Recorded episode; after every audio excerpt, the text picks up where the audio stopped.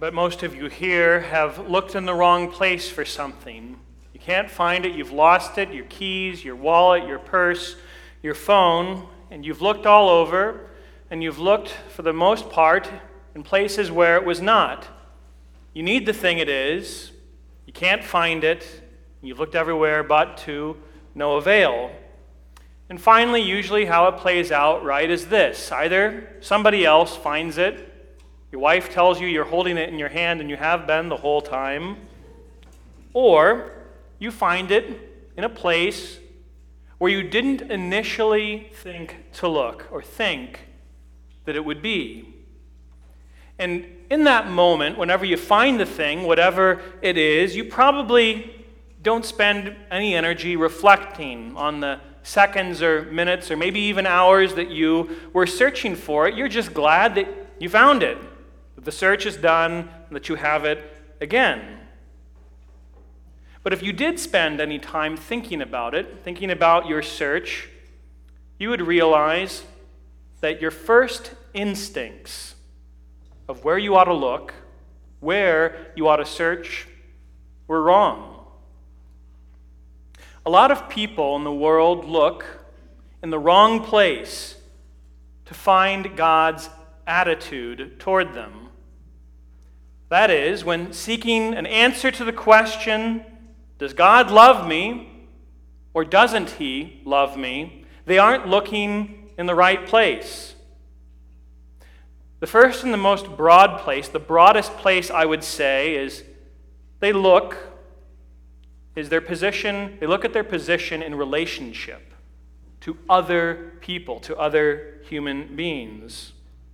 That is, they think, I'm trying to find the answer to this question Does God love me? How do I fare when I'm lined up next to everybody else in the world, everybody around me? Where do I fall? I'm better than some people. So God must be pleased with me, at least by comparison. Or I'm worse than some people, so God must be more angry than me, at least by comparison. Or perhaps, if not that, people, in looking for the answer to the question of God's attitude toward them, look solely at themselves, not others, but just at themselves. This takes two forms. The first one, and we Lutherans are pretty good at identifying how this is a bad way to think, a bad place to look, is they look at their own works, their own deeds. Have I done good things? Have I done what God wants me to do? If I've done good, well, God must love me. Or if I haven't done good, He must not love me. And the second way of looking at ourselves is different, but it is still a way of looking at ourselves.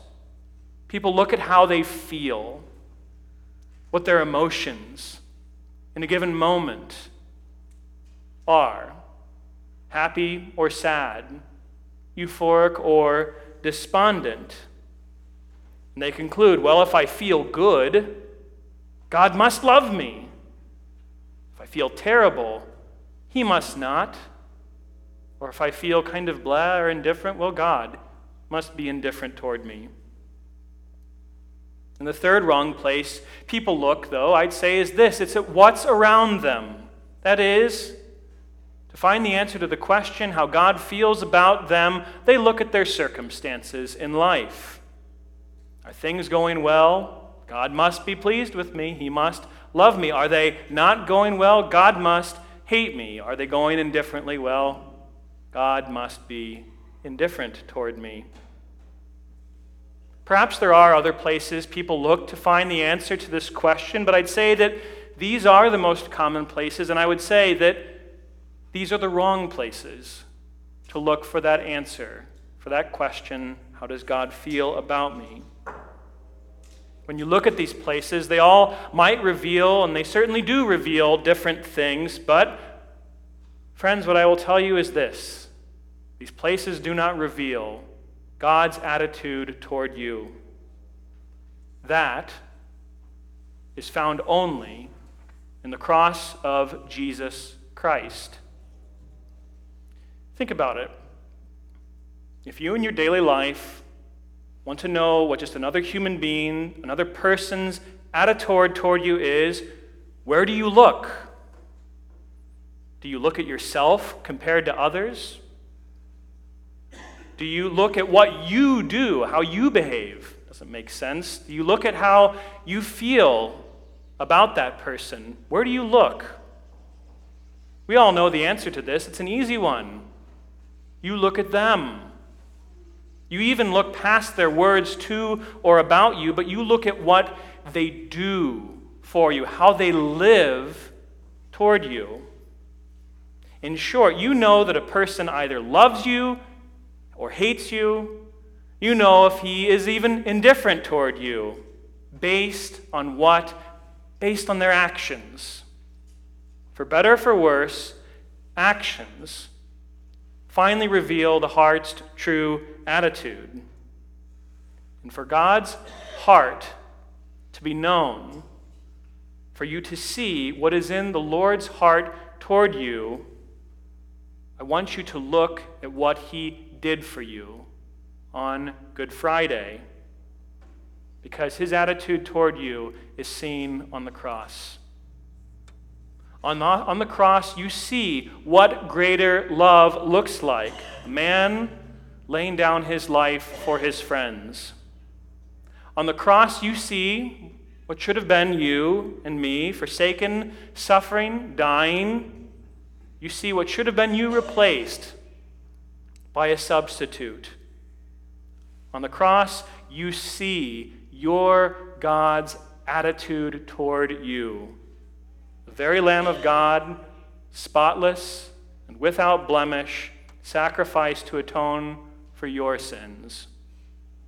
Whatever picture your life is compared to others, whatever picture it is, by your own doings, your own feelings, your circumstances, I would say this that is a very poor picture.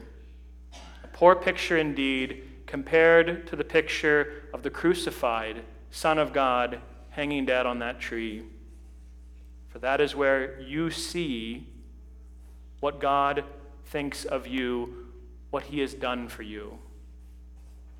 So, dear friends and Christians, if you ever forget, and you, for whatever reason, need to search once again to answer, to find the answer to that question, what does God think of me? What is God's attitude toward me? I want you to look at the cross. Look at the cross of Jesus Christ. Don't look at others. Don't look at yourself. Don't look at your heart. Don't look at your emotions or your circumstances. Look rather to the finished work of Jesus Christ on Good Friday. There you will see, in that unchanging, immortal scene, what God has done for you. And you will see that, yes, yes, indeed, yes, without any doubt, He loves you.